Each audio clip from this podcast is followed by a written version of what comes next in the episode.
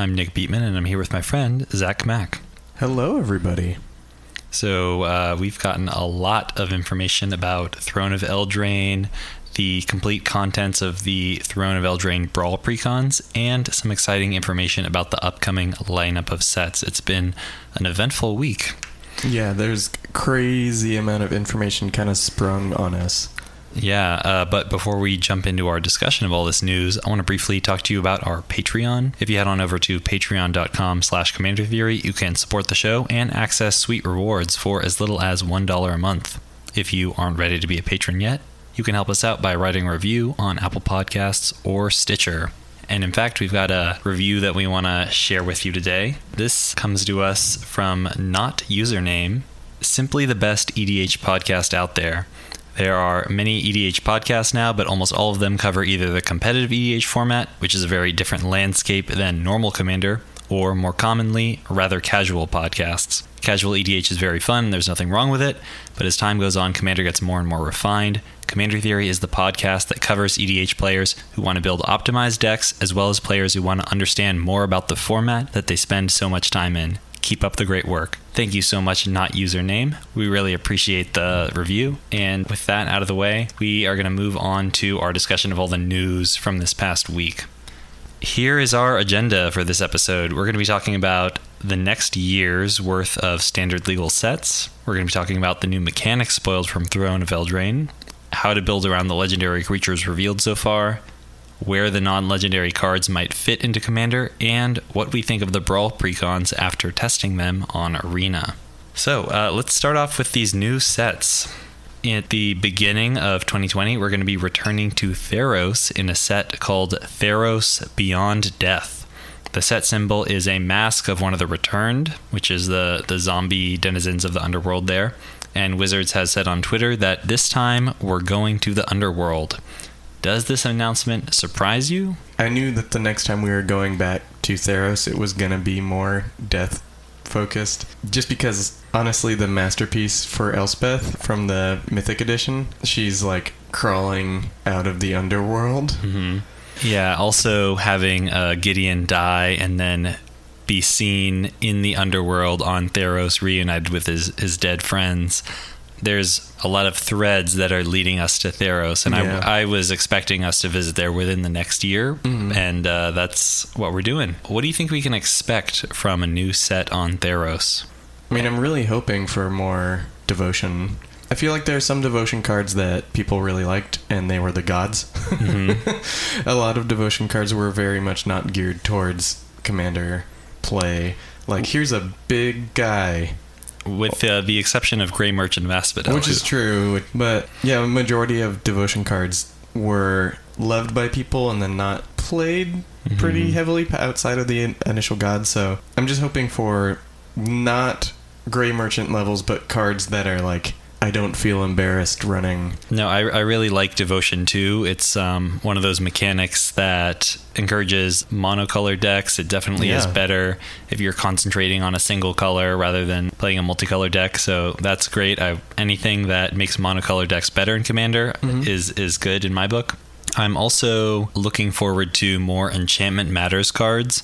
They definitely got the note after the original Theros block that we really liked Constellation and we wish it had come sooner. So I can't imagine that they're going to return to Theros and not blast us with Enchantment Matters cards. Yeah. And yeah, I am really looking forward to some good enchantment creatures. I currently have a Kestia deck, and the creatures that I have to run in that deck are just abominably bad. In order to, to really farm Kestia's trigger, I'm running basically vanilla creatures or creatures with bestow that I will never cast them for the bestow cost. It's uh, it's not great, so I'm looking forward to some opportunities to tune that up and hopefully some some more commanders that reward playing with enchantments because there's so many artifact commanders out there but the number of enchantment commanders is still relatively few in comparison Yeah. what set are we going to after theros Yeah, so this is a new set. It's called uh, Ikoria. It's coming in spring of 2020. It's brand new, and the tagline is Ikoria, Lair of Behemoths. Mark Rosewater said, uh, It's Monster World. You get to play with and make your own monsters, including one of the craziest mechanics we've made in quite a while. I don't know what that means.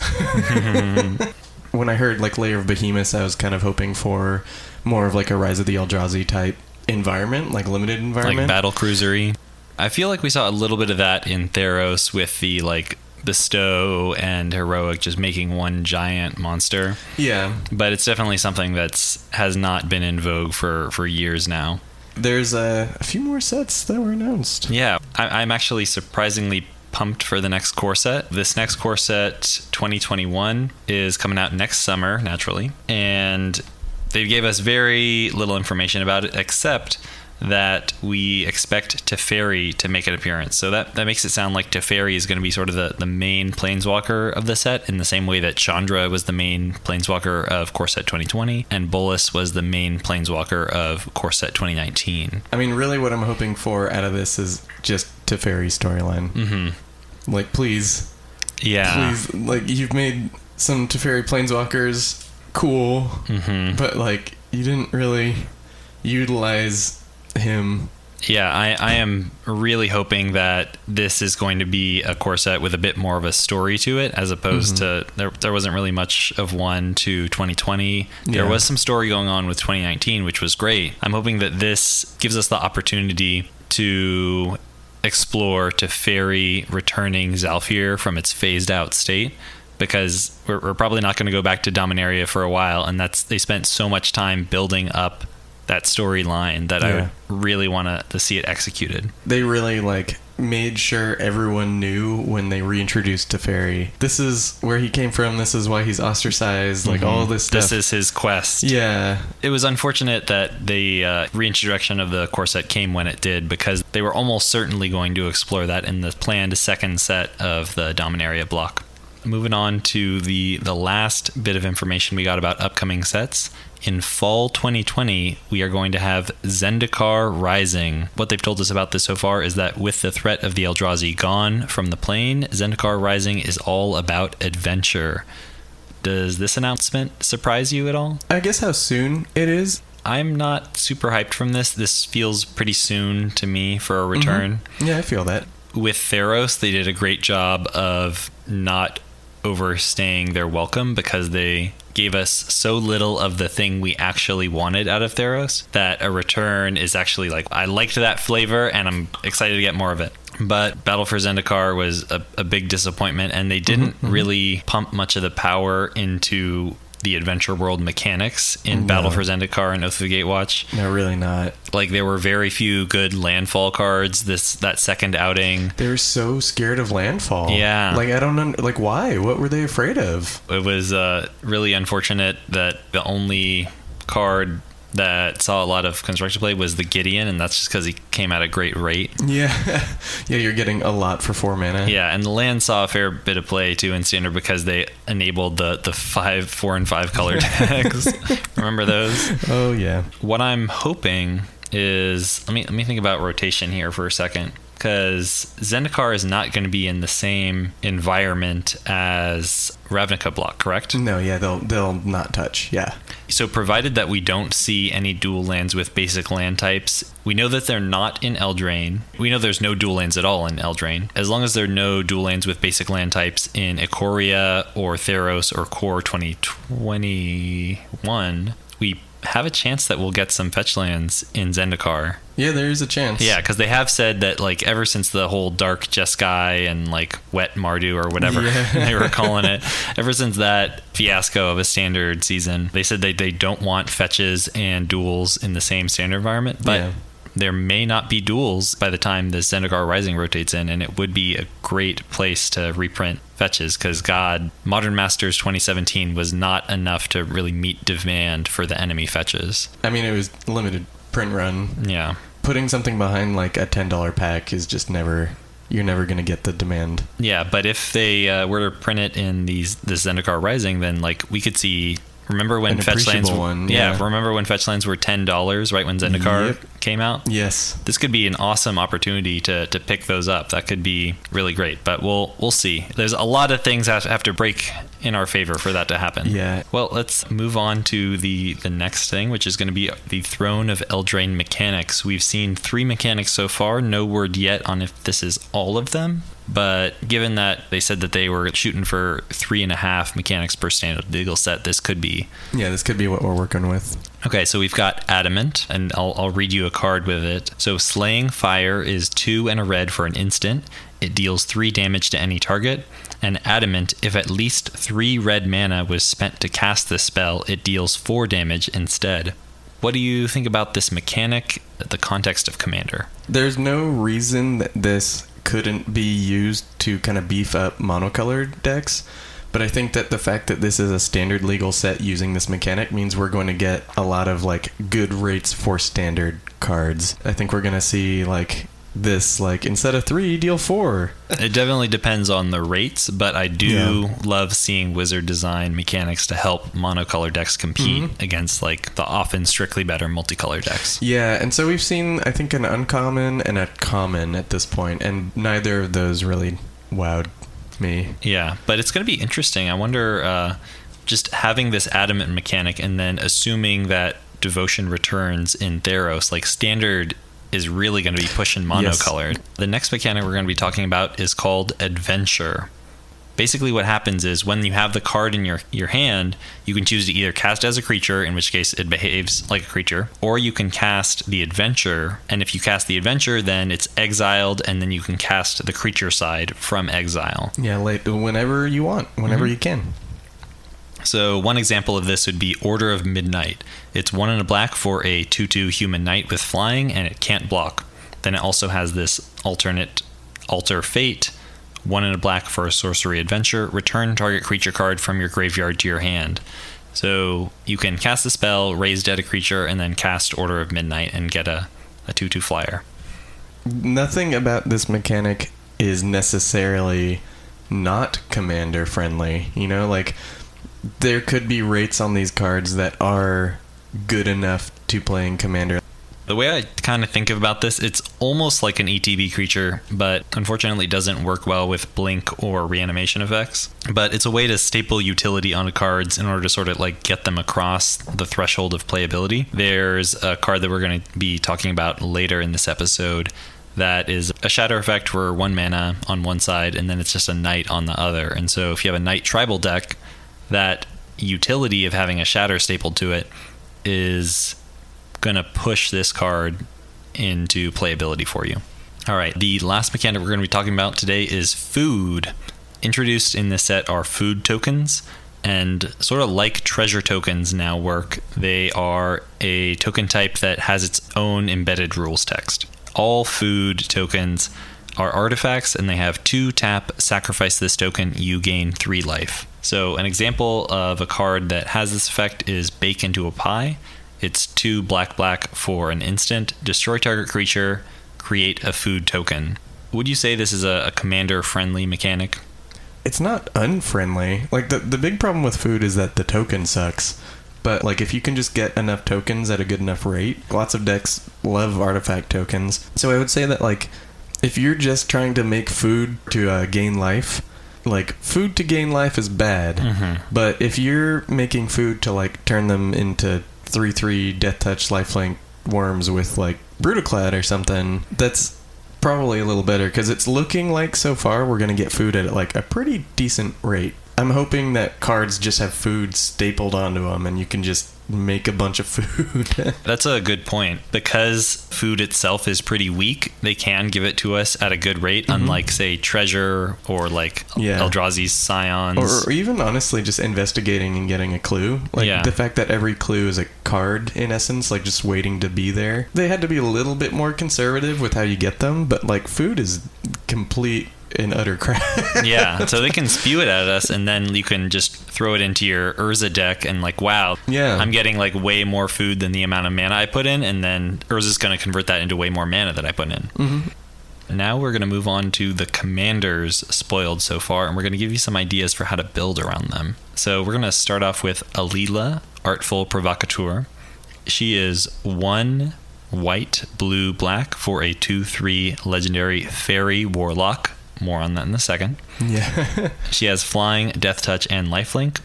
Other creatures you control with flying get plus one plus O, and whenever you cast an artifact or enchantment spell, create a 1 1 blue fairy creature token with flying. What do you think about this, Commander? she is deceptive because she's not a very good fairy commander. I think that we're gonna see like a lot of like Spellstutter Sprites and the Scion of Oona and stuff like that in these lists that d- don't really want to be there.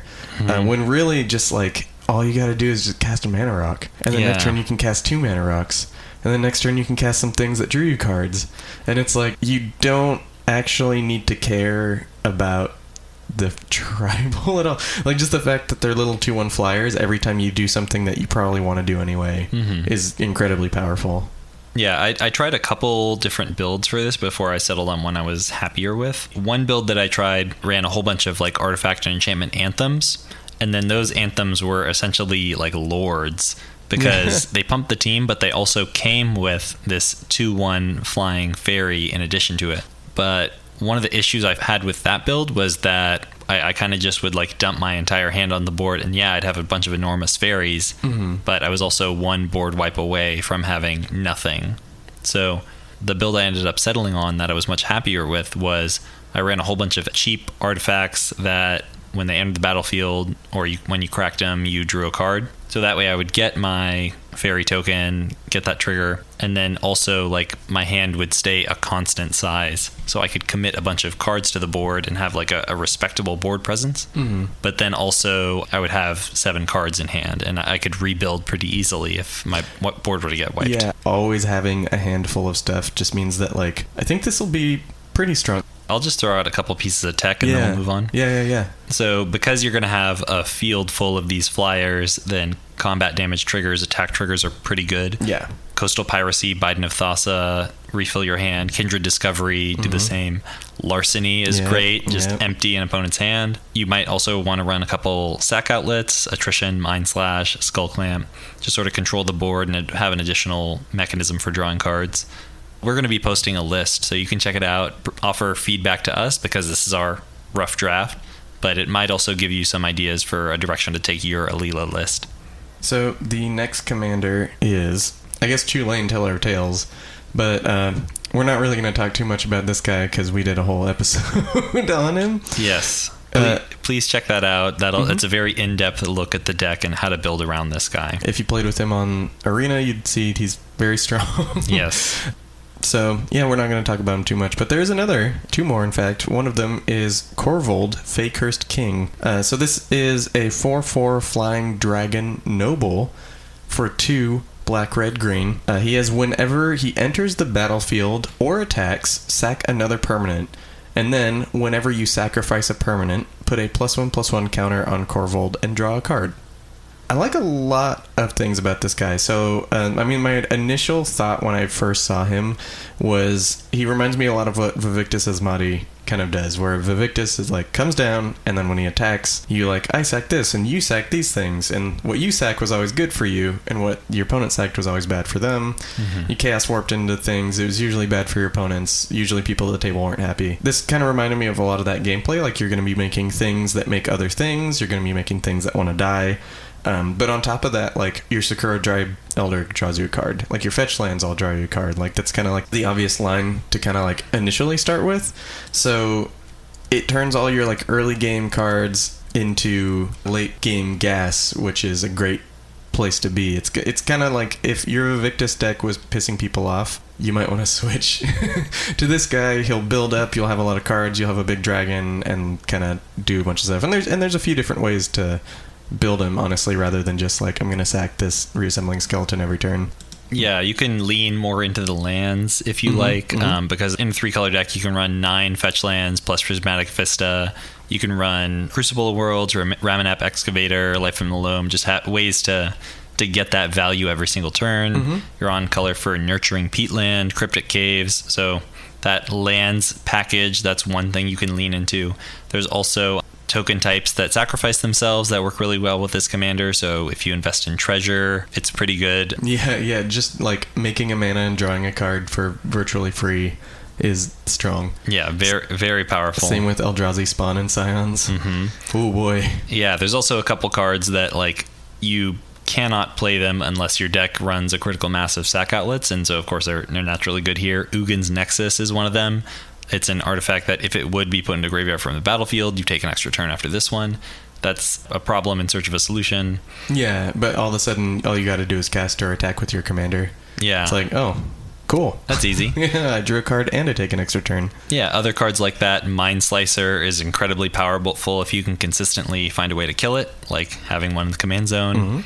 Protean Hulk, World Shaper is another good one that returns all the lands from your graveyard to the battlefield tap. Things that care about things dying. So, like, Titania is great in this list because every time you sack a land to draw a card, or you sack a land because you attacked or whatever, you get a 5 3 also. And Mhm. she also gets your lands back. So, there's like a lot of angles and like ways to play with this guy. Here's a question though: Do you think he's significantly different from like Shattergang Brothers or like Sek'Kuar Deathkeeper, those very sacrifice-oriented Jund decks? Yeah, that's a good question. Um, I think he's going to assert them very quickly because I think one of the things with Sek'Kuar is that Sek'Kuar is like a reward for building an engine. Mhm. This guy is the engine. You are going to be running a lot of the same things that you might run in a Shatter Gang if you were to build it like less landsy. You know what I mean? But Shatter Gang is four to play and three to Activate. something, and you had to have the proper type of permanent.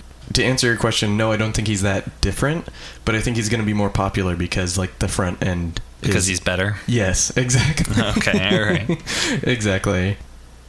All right, the next guy we're going to be talking about is Syr Gwyn, Hero of Ashvale. It is three red, white, black for a legendary human knight.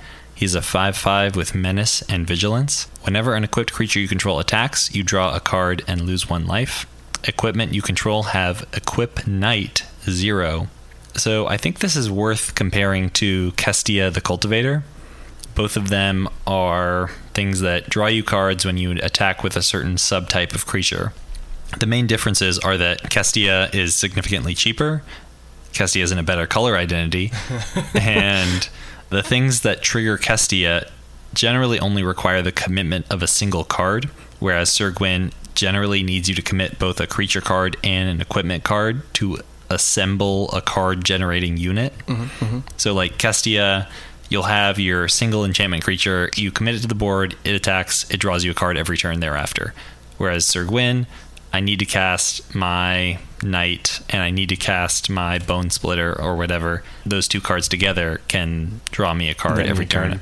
So it takes you longer to recoup the cards you invest on the board, both because Syr Gwyn comes down later and because it just requires more to, to generate cards. So there's some exceptions to that rule. Living weapon equipment come with a creature attached, as do the two equipment from M20 that have that, that similar ability. Yep. Bloodforged Battle Axe copies itself, so you don't need to commit as many real equipment to the board to get all your guys suited up.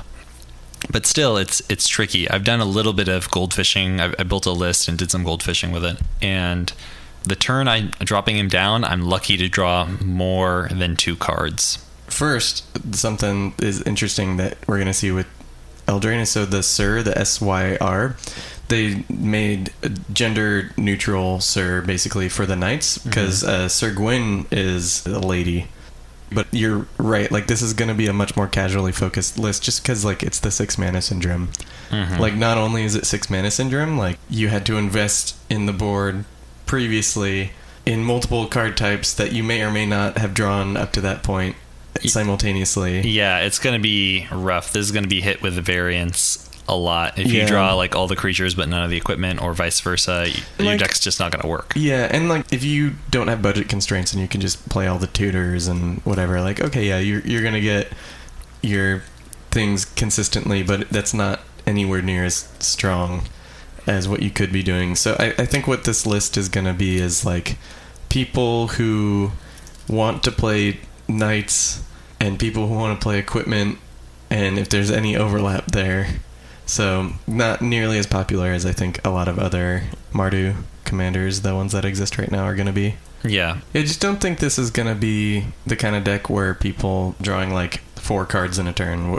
I know that it says knights right on the card, but I don't think this has to be a knight tribal deck. The way I built it is a lot more focused on just kind of good creatures, especially good creatures with double strike, and then cheap equipment that have strong like combat damage triggers. So like the swords, mask of memory, even things like rogue's gloves or skeleton key and, and a lot of these double strikers are knights, but not all of them, just because I think that it's best if your deck can function without your six mana commander Yep. on the board. And giving a fencing ace like a Mask of Memory is like a pretty solid game plan that doesn't require you to resolve this six mana commander and have him live long enough to, to get you your value. Yeah. And then one last note cheap equip isn't actually that bonkers. Like, if you have a bunch of equipment, it'll save you a bunch of mana on certain creatures. Like, free equip to knights will save you some mana on things, but, like, you're not really going to be, like, wombo comboing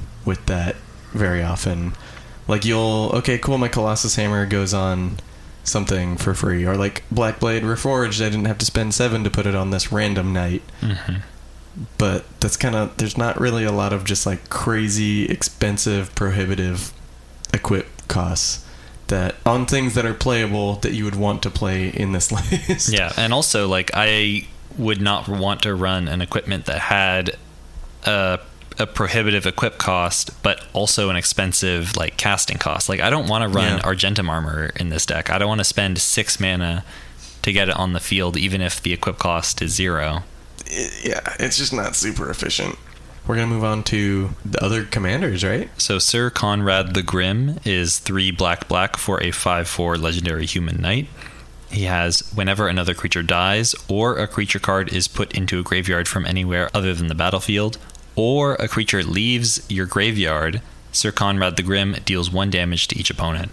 Then he has one in a black. Each player puts the top card of their library into their graveyard.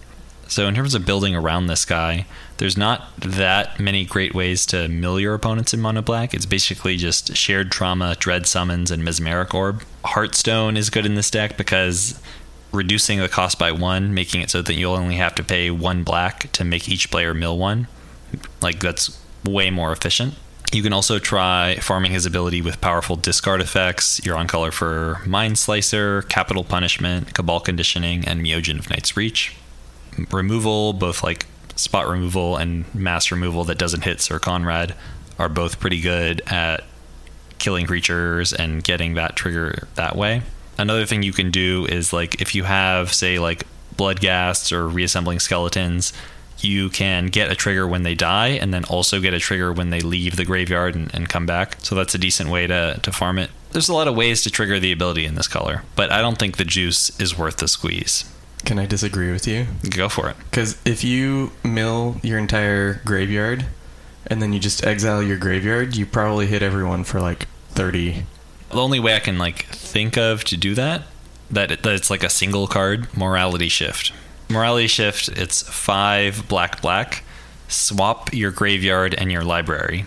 That in combination with Syr Konrad, if you have 40 creatures in your library at the time you do this, then that's 40 damage to each opponent. So that'll do it. And of course, you're in mono black, so you have your tutors to, to get the morality shift, and you can run some some mana acceleration Yeah, to try to get it out shift. sooner.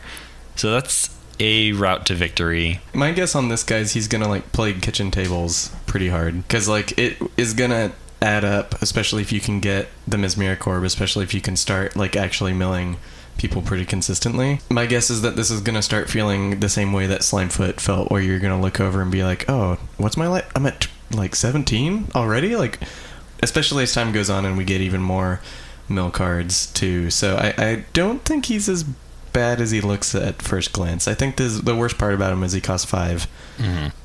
All right. Uh, do you want to talk about the next mono black commander? So Rankle is a 3-3 flying haste fairy rogue for 2 and 2 black. Rankle has whenever Rankle deals combat damage to a player, choose any number of these. you can either make each player discard a card, make each player lose a life and draw a card, or each player sacks a creature, or any combination of those things. I, I like this a lot. It's a discard outlet for the the good madness cards in the color identity. There's obviously a lot of sack fodder, so like the sacrifice a creature is never going to really punish you that hard. And then forcing your opponent's discard, you can trigger things like waste not. Because you're sacrificing a creature, you can also run like Grave Pact or Dictate of Erebos and just really clear the board. Yeah. this, this guy does a lot. Mono Black in particular, we've talked about, has lots of lots of floaters sitting around and like creatures that enter the battlefield and did something, or creatures that come back because you can sack them because you're in Mono Black and there's a lot of Mhm. sack outlets. So you can kind of force people to play the game more in your style. Like I, I like that this guy kind of builds up value over the course of multiple combats. Do you want to mention the two best guys to sack? Sacrificing Mind Slicer is pretty darn good. Yeah, And then uh, Corpse Augur is going to draw you a bunch of cards, assuming you have other creatures in your graveyard. Mhm. So both of those are very strong things to sacrifice. Yeah. Other than that, I don't think there's too much like tech. Like this guy, I think he. Normally, I would complain about a card like this, but he has flying and haste, and he, and he only gets four. hmm But normally, like an on-hit commander, I'm like not super. into. Yeah, if he didn't have haste, it'd be much worse. But Yeah. they they saw that. they went hard. hmm It's it's interesting. This card, um, it's very very similar to Yawgmoth. It's basically like Yawgmoth, but you can't combo off. Yeah, that's true. Actually, I haven't thought about it like that. Yeah, because it's a, a discard outlet, it's a sacrifice outlet, it's in mono black, and a lot of the cards that work well in this deck are also pretty good in Yawgmoth. Yeah, yeah. But I think that's it for this batch of legendary creatures right now. Yeah, most of the ones we talked about today are just the Brawl Precon commanders. And for the purposes of this set review, we're going to be lumping in all the, the cards from the Brawl Precons with the rest of the set. They have the same set symbol, they're set on the same plane. Yeah, I'll have to look it up again. There's cards with a set number higher than a certain value don't Mhm. appear in the regular In booster packs, yeah. but they will appear in the collector boosters. Hmm. Just uh, if anyone was interested. So, like, let's say you want a really fancy Alela, Uh, yeah, or the Signet, the new Signet. Arcane Signet. The Arcane Signet, those are going to appear in the collector's boosters, Hmm. not necessarily the draft booster. So we're gonna briefly touch on the planeswalkers that have been spoiled so far. Garruk Cursed Huntsman. Four black green for a five loyalty planeswalker Garruk. Zero create two two two black and green wolf creature tokens with when this creature dies. Put a loyalty counter on each Garruk you control. Then minus three, destroy target creature, draw a card. And minus six, you get an emblem with creatures you control get plus three plus three and have trample. So the minus three, the destroy target creature, draw a card, that's never going to be bad, but spending six mana for that effect is not great. Yeah, not the best. Um, his zero ability, it's good that he generates sack fodder for black green sacrifice decks like Mazirek or Savra. Yeah. The fact that they're both black and green is especially good for Savra, but I'm still not sure that Garruk is worth the price of entry in those lists. Garruk's gonna do really, really well in just super friends lists in these colors. So like Atraxa, you just all of a sudden the board is just gummed up, hmm and you don't really need to like worry about ticking him up or killing the wolves because he's just like he's just gonna do that, and then you can just start killing creatures, and it's that's where I just imagined him kind of shining the most. All right, the next planeswalker is very, very good. So this is Oko Thief of Crowns. It is one green blue for a four loyalty planeswalker, Oko. Plus two, create a food token. Plus one, target artifact or creature loses all abilities and becomes a green elk creature with base power and toughness 3 3. Then minus five, exchange control of target artifact or creature you control and target creature an opponent controls with power three or less. The ability to shut down someone's commander is huge, and the fact that he can repeatedly do it as a plus seems awesome. This just looks to me like a very powerful planeswalker. It's very difficult for planeswalkers to break into commander, but this ability is so uniquely good in commander that I think that Oko can easily be a new format staple. God, I just love the planeswalkers with non-traditional ults like this because Mhm. like the table doesn't fear them. No one's looking at you like, but you're gonna win if that happens. So Oko can just sit there, kind of generate value, and kind of be this bargaining piece. Like, hey, I'll turn their commander off. Don't kill my sexy man. He's doing good work for the table, and people will be like, oh, you're right, you're right, that's fine. And at three mana, that's great. Yeah, I think this is a very good card. Moving on to the rest of the main deck cards, we're going to be going in WUBRG order. We'll start with Silverwing Squadron. It is five and a white for a human knight. It's a star star. Its power and toughness are each equal to the number of creatures you control. It has flying and vigilance, and when it attacks, create a number of 2 2 white knight creature tokens with vigilance equal to the number of opponents you have. There's a cycle of these cards in the brawl decks. This is, I think, in is in the night one or something. But there's uh, like the troll that makes a food for each opponent, and then there's there's one that makes a rat for each opponent. There, there's like a, a bunch of these guys, and that's wonderful. This card is wonderful. It gives you a whole board full of things. It's a little unfortunate that there's no white commanders that grant haste Yep. because uh, it's kind of tough to like just cast a six mana creature and then wait around a turns to attack with it to get your value. Mm-hmm. But like knight tokens, there's two decks that really, really want those and are willing to compromise a little bit in order to get something that generates the the thing they need. Yeah, if I still had Odric 2.0, I might have played this guy mm-hmm. because it's multiple bodies and two keywords at bare minimum. And if you ever awakened a land, this is sick tech for all your Odric 2.0 players. The land keeps the haste that it gets. Mm, nice. So that was how I got around haste in mono white. but yeah, it's just slow.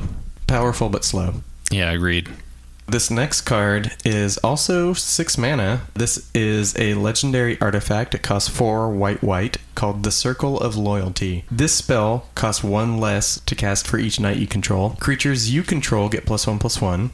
Whenever you cast a legendary spell, create a 2 2 white knight creature token with vigilance, and then three white tap. Create a 2 2 white knight creature token with vigilance. So I'm not a huge fan of cards that require you to jump through multiple hoops.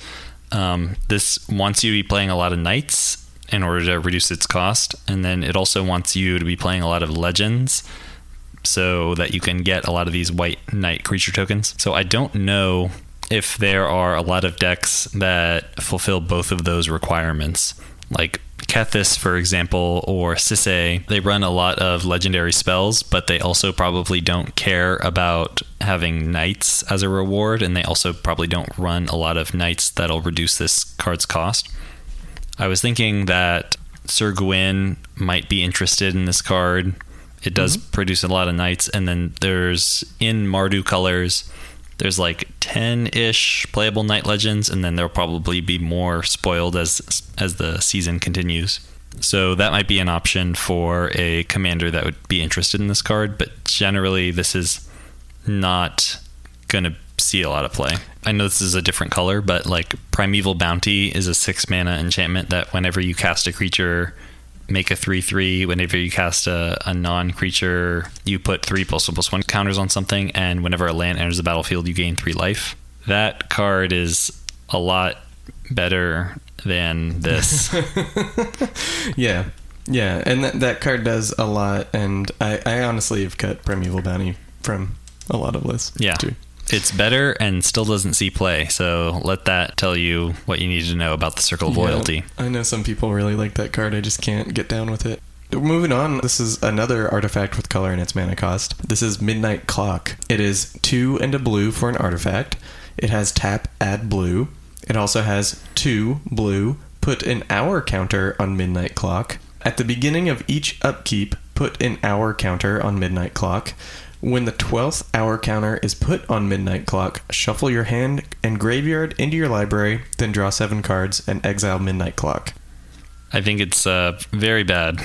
Mostly what it's going to be is just a mana rock, and I don't Mhm. like paying three mana for oh, I would never. Yeah. mana rock that just produces one mana, especially like given that it produces the color it costs, so it can't fix your mana really. Like the thing is like you can work incredibly hard to get this to be a time twister, But in Commander, you can also just play Timetwister. Yeah. or you can play Time Spiral, or you can play Time Reversal, or Echo of Eons. Or Days Undoing. There's so many of them. there are a lot of these effects that are just much, much better than Midnight Clock. So while this card may be flavorful, it's also just not good. Do you want to talk about the next card? Yes, this is Shimmer Dragon for blue blue for a 5 6 dragon. It has flying. As long as you control four or more artifacts, Shimmer Dragon has hexproof, and you can tap two untapped artifacts you control to draw a card. I mean, that's very strong. Yeah. And uh, if we do get more just things that just dump food out, just like, oh, whoops, I spilled my bucket of fried chicken all over the battlefield, then this will draw you a decent amount of cards. This seems like it could be good in like less competitive Urza and Jhoira 2.0 builds that just want a way to get value to. I can imagine someone's like casual Breya deck and they, they tap the two Thopters and draw a card. Yeah. You're like, oh, cool. hmm I wonder if you have like a Thopter sword, you can tap the Thopter and the sword before you sack it, right? Yep. Okay, all right. Yeah, draw a card. That's pretty good. That sounds good. But competitive decks aren't really going to be interested in the six mana dragon. I'll say that right yeah, now. Yeah. yeah. Even if he does have hexproof. hmm All right, next is Belle of the Brawl. It is two and a black for a 3 2 human knight with menace. Whenever it attacks, other knights you control get plus 1 plus 0 until end of turn. So there's two knight tribal decks in Commander. Run it in those decks. Don't run it anywhere else. Yeah, I don't have anything to add to this card. Oh man, okay, we've got a lot to say about the next one. oh yeah, there's actually a, a bunch, and it's not even necessarily just about the, The card. itself. So, do you want me to read this off and you can get into it? Yeah, go ahead. So this is Chittering Witch. Uh, they are a 2-2 human warlock, note note, for 3 and a black. When Chittering Witch enters the battlefield, create a number of 1-1 black rat creature tokens equal to the number of opponents you have. She has 1 black sack a creature. Target creature gets minus 2, minus 2 until end of turn. So on the surface, I love this card. Just like, as a card, mechanically, heck yeah. Like, this is rad. I'm super into that. Many games of Commander are four players, so this will often be four bodies for four mana. That's a great ratio. Black has a ton of sack outlet commanders that are going to be happy to run this. You've got Torgar, Whisper, Bontu, Yawgmoth, others. Even Um, you can run it in your ankle list. yeah, Marrow-Gnawer lists because it makes a bunch of rats. That's going to be useful for getting you to that point where Marrow-Gnawer starts really going off. Yeah, really making the rats happen. So I think it's a quality card Mm-hmm. mechanically. Yep. Now let's talk about flavor. Okay. That we know of, there are two new creature types introduced in Throne of Eldraine. There could be more later. We're going to talk a little bit more about Noble later, but Warlock is one that was introduced. And the very interesting thing about this card is that it is called a witch. It is Chittering Witch, but it is on its type line a Warlock. And I think we can expect that this means that all witches in Magic are going to be typed as warlocks. Uh, they're going to probably get errata, and that means that going forward, all witches are going to be warlocks. So I've got some issues with that. So I've wanted witch to be a creature type for a very long time. I am very disappointed about this because witch is a much more resonant term than warlock. It, it it's sort of like the the problem with naga versus snake. When we went to Amonkhet, they introduced this naga creature type to mean like snake-like humanoids. Actually, it might have been Tarkir. It was Tarkir. But the problem is naga only has meaning to you if you're like really deep into fantasy mythos. Mhm. Or, or if you come from somewhere where the mythology that you're from includes nagas. But the problem with that is like to average Joe, to Joe Schmo, to your grandmother, Naga doesn't mean anything. So you just have this term that sort of increases the barrier to entry and like makes the game harder to get into and a little more confusing. Whereas Snake, everyone knows what a snake is. The lesson that they said they learned from that was like only use fantasy terms when it's resonant. So like it makes sense that minotaurs would be minotaur creature type as opposed to like bull or something. But like rhox or leonin or loxodon, those will appear in the names of cards, but they're still like rhino, cat, elephant because rhox, leonin, and, and loxodon don't mean anything to the average person. They just don't carry their weight. They don't have a lot of resonance. Yeah. And so I think that if you ask an average person on the street what a witch is, they're going to be able to tell you 10 different things like, oh, Wicked, oh, Hansel and Gretel, oh, The Wizard of Oz. Like, there's so many cultural touch points that you can't have grown up in this world, or at least in like America, and not have an idea of what a witch is, not have several ideas of what a witch is, and be a very specific picture in your head. Whereas a warlock, the people who are most invested in fantasy culture, who've played like warlocks in D and D or something, Yeah. are going to have an idea what that is. But your grandma is not going to have a clear picture of what a warlock is, mm-hmm. or at least not nearly as clear a picture as they would for a witch. And and also, if you look at the history in Magic, like we've played off of the trope space surrounding witches a lot. There's dozens of cards called witch. I mean, Cuombajj Witches goes back to like the first Arabian year Nights of Magic. Yeah. So there's been many, many cards that say witch in the name, and there's been exactly one card that says warlock in the name. So just going off of like the history of magic, clearly the people designing the cards, the creative team, thinks that witches are more resonant than warlocks. And yet we have warlock as a creature type and we don't have witches. So what's up with that? They haven't released like their official statement, but someone asked Maro about it. I'm confused. So this means we can say for certain that witch will never be a creature type? That makes me sad. Is there a reason for this? Why was warlock chosen over witch? And he said two reasons. It's just two bullet points. One, Warlock has become very popular in video games, so it's very familiar. Two, there are real world religions that use witch as a name for their members. And I kind of want to touch on that a little bit because, like, I know a decent amount about like Wicca and like Brujeria culture in general, and I feel like they didn't ask anyone. They just were afraid to talk about it. Because the thing is, like, all the points you mentioned, there's so much weight behind the word that I don't think a game using it as a game mechanic would really upset anyone. Like, anyone who practices Wicca, like, already knows that everyone in the world has, like, a concept of what a witch is. Having a game use witches too, that's not gonna influence anyone's opinion any more so than the rest of popular culture already had. You know what I mean? Yeah, like did Wiccans protest the movie The Witch that came out a couple years ago? N- no, that no. It was like a drop in the giant greater Yeah, it- understanding of what witches are. I, I mean, I am not a Wiccan. I, I don't purport to speak for them. But also, if they were going to react negatively to every depiction of a witch in this way in popular culture, they would exhaust themselves. They would never have time for Yeah. the it- actual elements of their religion. so so I, I I'm eager to hear if they talk more on this topic because I feel like both of these points that Maro gives are pretty bullcrap. Yeah. like, okay, Warlock is very popular in video games. Is it? Really? Like, I mean, like WoW or something? Okay, and then two, like, yes, there are real world people that use witch as names for their members, but like, like it's not like anyone saw any of the witches from Magic in the past and were like, well, screw that game because like my family has been practicing Wicca for generation. Like, you know what I mean? Also, here's the thing: like your card is called Chittering Witch. It's still a witch, mm-hmm. and it's still like not a super positive depiction. It's an old woman covered in rats who uses them to kill other people. Does having the word not on the type line but in the the name line is that such a concession? Is that really going to mm-hmm. not aggravate people who would otherwise get aggravated? Exactly. Like the I think th- that's that's kind of the biggest point is that they're still using witch.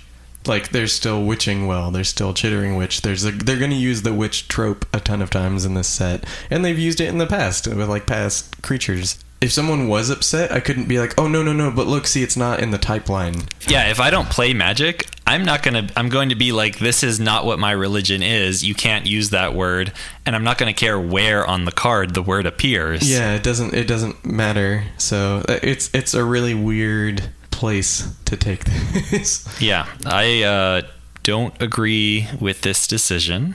yeah. I think that if you really want to respect Wicca as a religion, then you just won't have the word witch appear on any of your cards. And if you're going to mine that trope space, why not why not do it in the way that makes players most happy? Because I'm in the camp with this person who asked Maro the question. Like, it would I would much prefer witch to be the the type used rather than warlock. But I think we should move on to another warlock. Okay. this is Piper of the Swarm. Uh, they are a 1 3 human warlock for 1 and a black. They have rats you control have menace. 1 black tap, create a 1 1 black rat creature token.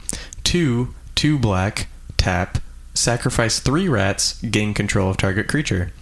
So, again, this is another card that I really like, like just on the surface. Even though like the menace doesn't add that much to a Marrow-Gnawer list because he already gives all your rats fear. Yeah. Just making rats, helping you get to that critical mass to like really start going up that parabola is good. And then of course like once you have like a huge number of rats having a way to use those to get value, like maybe I'm going to take your commander now. That's also great. Like it's good mm-hmm. Wherever you are on that like exponential growth curve that Marrow-Gnawer offers, it's going to help you out.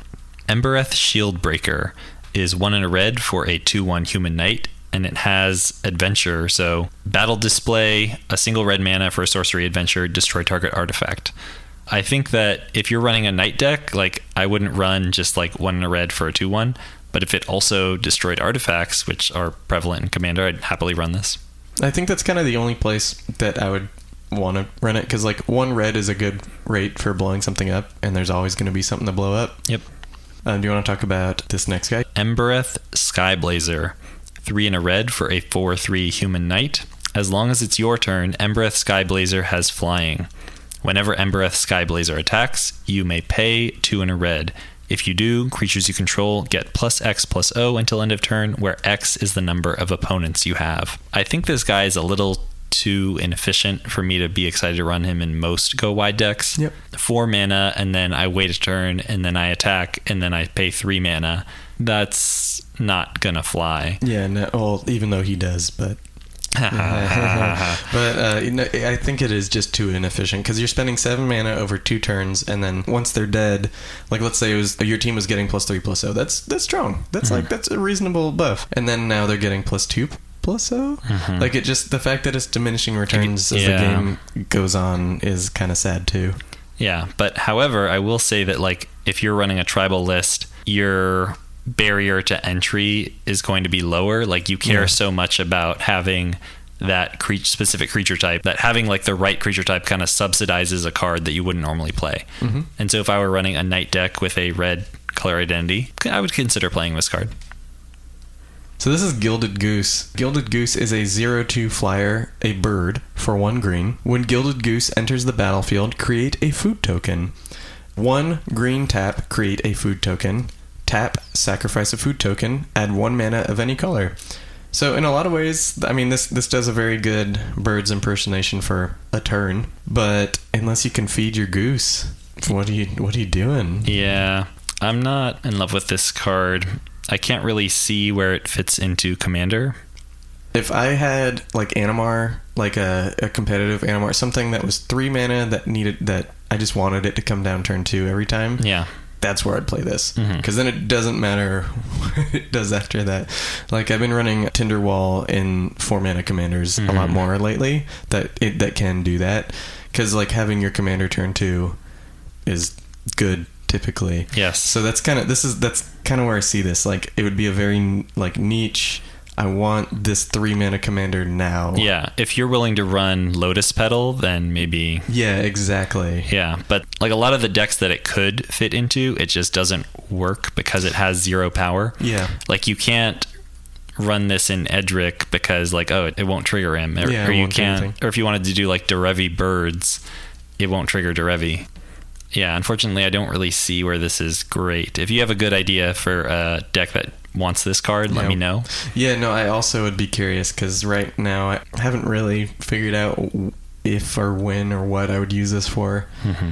The next one, though, do you want to read this guy off? Sure, this is Keeper of Fables. It is three green green for a 4 5 cat. Whenever one or more non human creatures you control deal combat damage to a player, draw a card. The biggest thing, I think the thing that both of us got is we noticed the one or more. hmm It's like, oh. Yeah, so you're maxed out at one card per combat step. Yeah, it's it's like, God, for five mana, Yeah, I mean, we just got that Ohran Frostfang that draws you a card for every creature that hits. but yeah, Yeah. So I mean, the the key thing here is that it's a cat, and so there's one cat boy who just will accept anyone into the uh, yeah, the pride. It, it will probably draw you a card every turn. If you got an Arahbo deck and you're running out of steam, kind of help. Next, we've got Lovestruck Beast. This is two and a green for a 5 5 Beast Noble. He can't attack unless you control a 1 1 creature. And then it has Adventure, and the Adventure spell is Heart's Desire. Single green mana for a sorcery. Create a 1 1 white human creature token. So this is uh, Beauty and the Beast, and I was thinking it could be a good fit for Goreclaw decks because it's a, a 5-5 with two generic in its cost, so it gets her cost reduction, and then you'll just have a cheap beater. Mm-hmm. And also a one-one.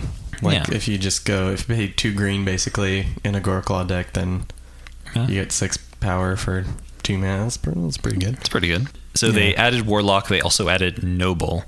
And I think that's interesting because previously, like, I thought that Wizards had kind of been like poking fun at aristocrats by purposely not assigning jobs to cards like King Macar or Imposing Sovereign. I thought that they were like making the point that they are unemployed, but like changing them from being unemployed to being nobles is, I don't know. I thought they were making a statement earlier, and this kind of flies in the face of that. This kind of proves that I think they weren't thinking of that. There is the possibility that they just weigh the value of having a creature type to unite royalty more than the statement they were making before, but I would assume it's that they weren't making that statement and now it's apparent that that was the case. I, I don't know. I kind of liked the use of negative space before. Like, you sort of get used to the patterns of race and class when looking at magic creature types.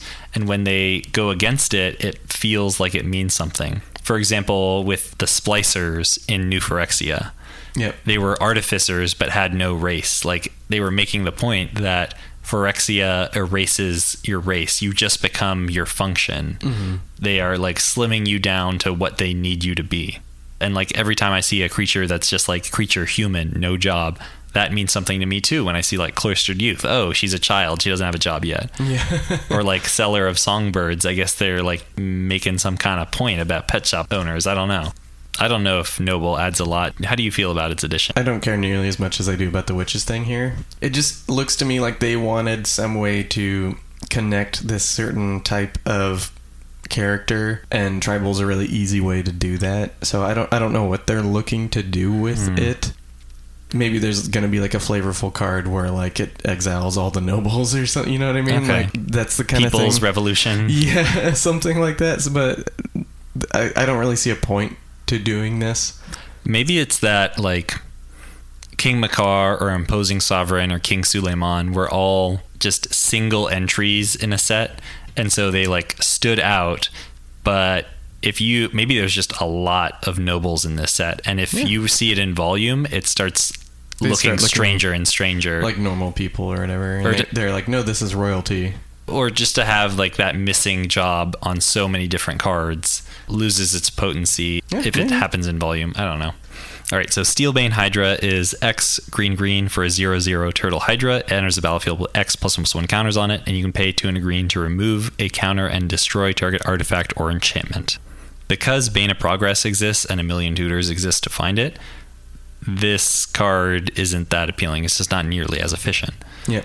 but uh, that Hydra type makes it so that you can play it in your Gargos deck, pay like just green, green, get four counters, and that's four bites at the apple for killing your opponent's stuff. And my guess is I'm going to see this in really casual, like Ghave lists too, or like Pir and Toothy, like very more casual lists that don't really care about the three mana to remove something, but Mhm. like can use the plus one plus one counter somehow.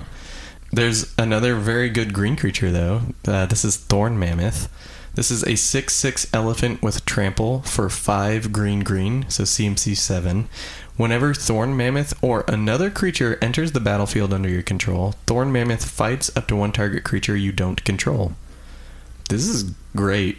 This is very good. This is wonderful. The the problem with Gruul Ragebeast is that it feels really bad when you have like mana dorks in your hands. Like, oh, this is not going to win this fight. but the fact that like Thorn Mammoth is a 6 6 fighting every single time something else enters. And also, like, you can choose to have it not fight stuff. It's up to one target. So you don't have to kill your Thorn Mammoth if you don't want to. This just seems great for mono green. This is an awesome tool for controlling your opponent's creatures. How do you feel about this compared to Apex Altisaur? I would consider them in different camps. Like I still very much think of Apex Altisaur as like a plague wind, Mm-hmm. where I think of Thorn Mammoth as like like a scalpel or like a like a laser pointer. Mm-hmm. It's like I play Thorn Mammoth to kill your guy, and then I'm gonna keep doing my stuff and kind of take out your things as I need to. And it's seven, which is actually like a human level of mana to Mhm. get to at like a reasonable amount of turns. The thing that prevents me from kind of comparing them too much is that just Apex Altisaur is whatever it was nine. Yeah. That's a chore. Mhm. yeah, I think this is better because it's significantly cheaper. More decks can run this guy. Yeah. Arcanist's Owl. Hybrid blue white, hybrid blue white, hybrid blue white, hybrid blue white, 4 Mhm. mana for a 3 3 artifact creature bird with flying. When it enters the battlefield, look at the top four cards of your library. You may reveal an artifact or enchantment card from among them and put it into your hand. Put the rest on the bottom of your library in a random order.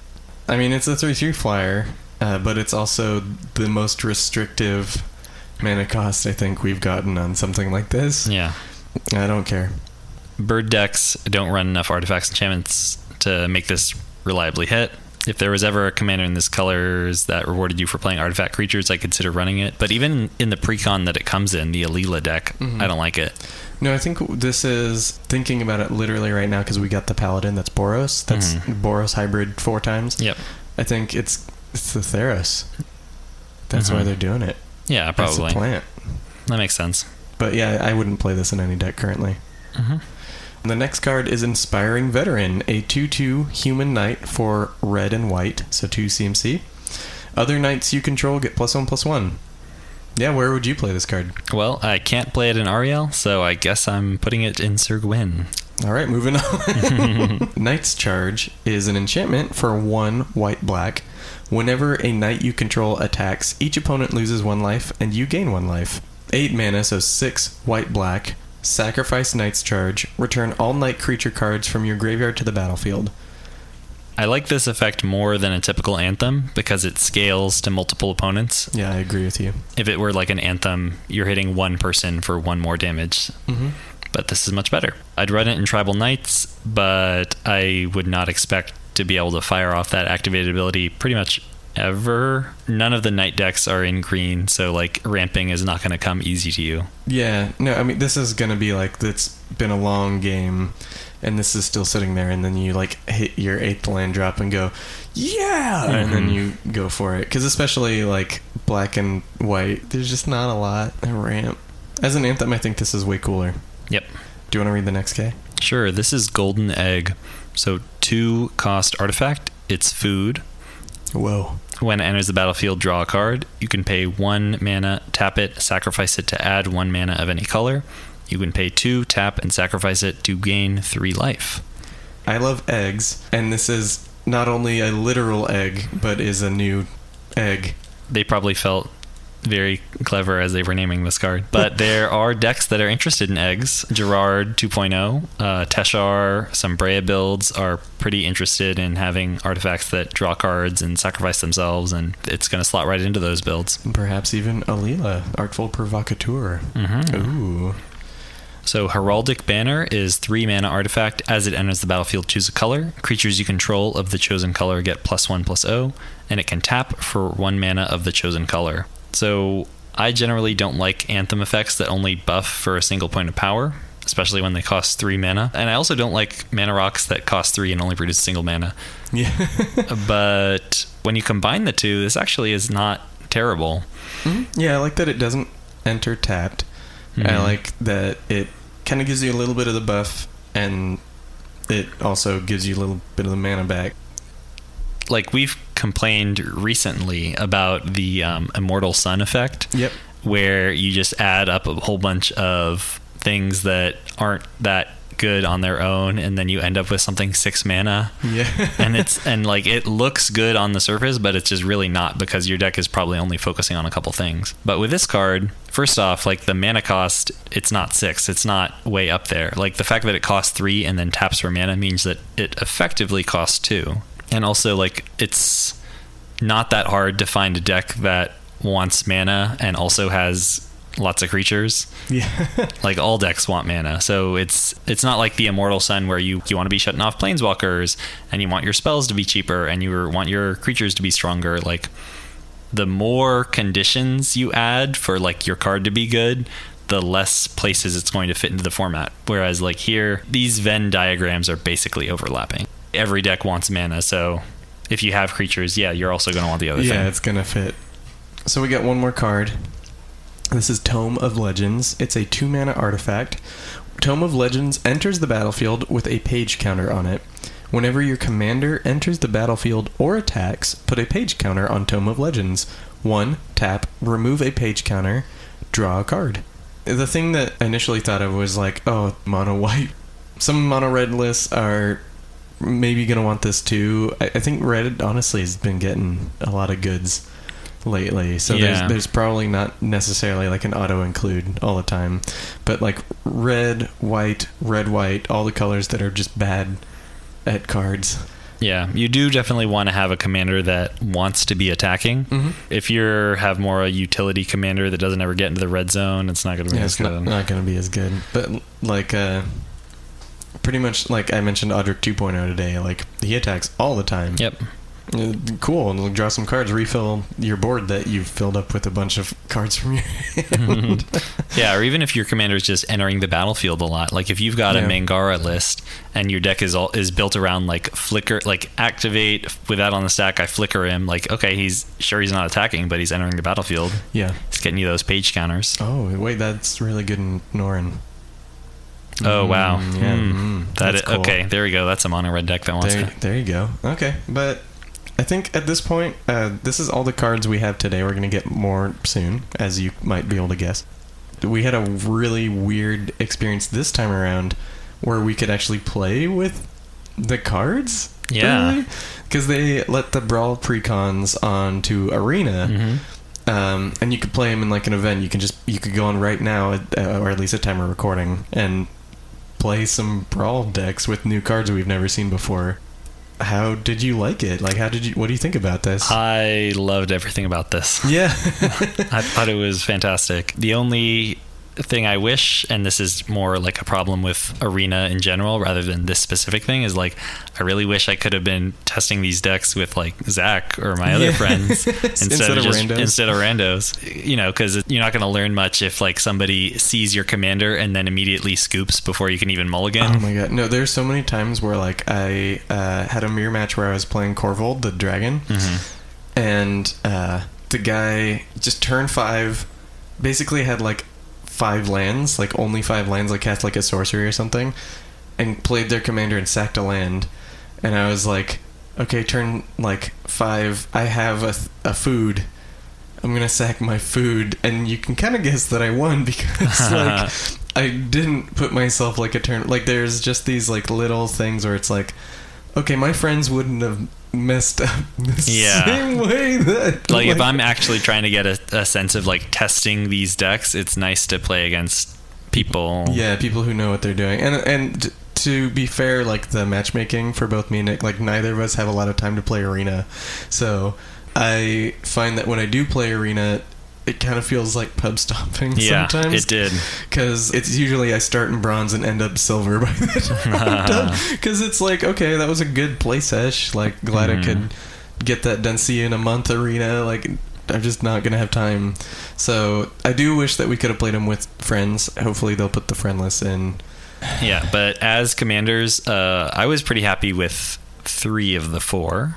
Yeah, Chulane is very powerful. Like you just it's so good. That was that was how I knew someone didn't know how to play their deck. Was they turn two played the two two where your abilities cost one or two less. uh and then they blocked my 2-2 that gets counters when tokens enter hmm and they traded and i'm like that's like the best card in your deck you Yeah. obviously Yeah, I know. There's like that spectral sailor that's like normally four mana, draw card, but you can just pay two mana It's so to crazy. draw a card. So Oh, yeah. good. And of course, that deck has so much mana because you're ramping on lands. Every deck, except for the the Knights one, the Knights one is very bad. Sorry, Yeah, Um, it was not super good. but the other decks like all felt that at some point that they could do something really broken. Yeah, yeah, every single one of them for the most part. Yeah, like I was playing a game with Korvold Mm-hmm. where I had like turn two Priest of Forgotten Gods, turn three Krenko. Yeah. and then so like every turn after that I had enough fodder for my priest and it's just like, okay, sack a creature every single turn and I'm hitting you with an increasingly large Krenko. Yeah. So so that felt super busted. The Esper Fairy commander. yeah, she's so good. she's really good. That was Those the only deck that had like actual removal in it too, Mhm. which like felt so bullcrap. Like the first game I played, like this person like removed like three of my permanents, and I was like, "What? Why don't I get to do that?" okay, I played a game. So there's a Smothering Tithe in the Esper deck, Mm-hmm. and I played like turn four Smothering Tithe, and my opponent goes like, "Okay, I cast Chulane," and then I'm like, "How's this gonna go?" And people pay for Smothering Tithe Yeah. in Brawl. It's Yeah. crazy. It's unbelievable. I was blown away by that too. I've been watching Playing with Power lately, Mhm. which is like a CEDH YouTube channel, and they always pay for Smothering Tithe. Uh huh. and I understand why they are paying for the Smothering Tithes because if like one of them gets even a slightly more mana advantage, then just like they're gonna take off, so Mhm. like it's worth it. These are standard cards. Yeah. Like, what are you gonna do that is gonna mess me up so badly that I can't recover just because you had like two more mana? This is another game. I played Smothering Tithe on turn four. Their turn four, they untap, pay for it, and then they play like a two drop, like a crappy knight. So it's like, oh, that's what you're doing on your turn four just to prevent me from getting one treasure? Yeah. Insane. It was really buck wild. Yeah, I did feel the big thing with the knight deck was that like I feel like the most busted thing the knight deck had was Colossus Hammer, but the fact that like nothing had like trample, like your Mhm. commander had menace, so sometimes you'd get in there at that. But like okay, I put it on a death toucher or a guy with vigilance, and you jump with a fairy. Well, also like you you basically can't get it on anything without your commander, and like that Mhm. deck, I feel like it doesn't really have mana rocks other than the Arcane Signet. I think that's true. I can't remember. I only played it like a few times, so I haven't actually played with every single card in it. But I just remember feeling like all the other decks, I did one game, and just out the gate, I was like, wow, like this is doing some stuff. And that deck, I did not feel that way. yeah, I can't believe that like the commander that is least powerful on its face, just what it does is least powerful. Yeah. Costs the most. Yeah. Yeah. eh, whatever. But yeah, no, I think this is really cool. I think this is going to be a trend moving forward. I think we're going to get some like early access things on Arena. Yeah, I'm I'm really sad that it's going to take them so long to produce the next series of Brawl precons because I I love this. Like so they're fun, they're pretty balanced with the exception of the night deck. The commanders are good as as you heard earlier. We Yeah. think you can build cool decks around them and uh, they're good value. Like these are $20 decks and every single one has a shockland and some also have like just some other good value cards Like like that. Scrylands and stuff. Smothering Tithe. Smothering Tithe. 9 or 10 bucks right there. Yeah, it's great. It's super cool. So, yeah, I, I'm happy with that. I hope they keep producing brawl lists like Mhm. brawl decks, and and we've talked about it before, so I'm not gonna be a broken record about it. But we both very much like that brawl is kind of like this new on ramp into commander and so if they actually do stuff like this like support it with decks support it on arena where most people are going to be playing especially new players Mhm. are going to be playing magic like that's great it just means i'm going to have that many more friends to play games with which is cool but that's it for today Yeah, thank you all for listening. Before we go, I want to give a brief thank you to our Patreon patrons. They are Bradley, Gustav, Ryan, Mark, Amond, Addison, Arthur, Mason, Will, Elvis, Rick, Laser, Raphael, Kyle, Charlotte, Andrew, Brock, Tom, The White Clays, Aubrey, Hannah, Anthony, and Andy. Thank you all for supporting the show. It's because of you that we're able to keep the lights on here in the studio. And if you're interested in becoming a patron, but you are not currently one, you can go to patreon.com slash commander theory. Thanks for listening. If you want to get in touch with me, I am at Commander Theory on Twitter and Tumblr. You want to reach Zak, he is at Fat Bartleby on Twitter and Tumblr. The opening song is Lincoln Continental by Entrophy, and you can check them out on SoundCloud. We'll talk to you guys next time.